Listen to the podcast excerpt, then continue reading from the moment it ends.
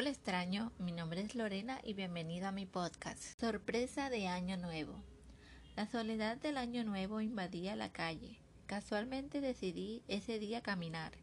A pocas cuadras de haber iniciado mi caminata, allí estaba un alma invisible para el que a su lado pasaba.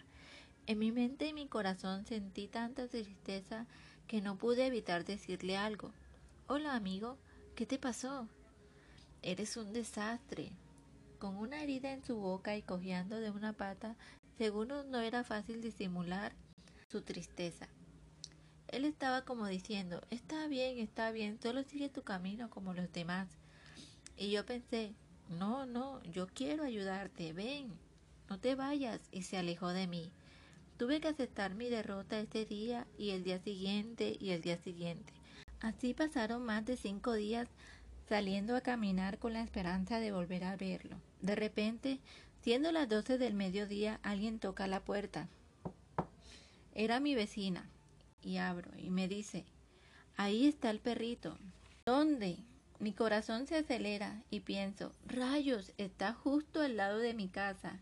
Ya arrinconado por el sol inclemente y su falta de energía, se desvanece en el suelo y esta vez he ganado la batalla. Le coloco una correa, se resiste y con las pocas energías que le quedan, pelea al verse atrapado. ¿Qué pasa? ¿Qué pasa? Supongo que piensa. Y le digo, todo está bien, todo cambiará, ya lo verás. Después de varias idas al veterinario y cuidados en casa, hoy puedo decir que ese día fue una gran sorpresa para mí. Ese pequeño perrito ahora me da los buenos días cuando despierto. Sus heridas han sanado muy bien. Su confianza y alegría están más presentes. Tuve una gran sorpresa de año nuevo, un nuevo compañero de vida. Es un gran perrito y tiene una personalidad increíble y amo todo de él. Mi sorpresa de año nuevo es un perrito el que adopté sin haberlo imaginado. Le he llamado Nio y espero ser su compañía durante muchos, muchos años.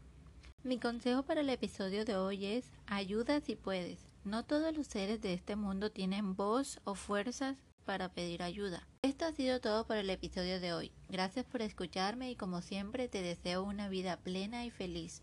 Hasta pronto.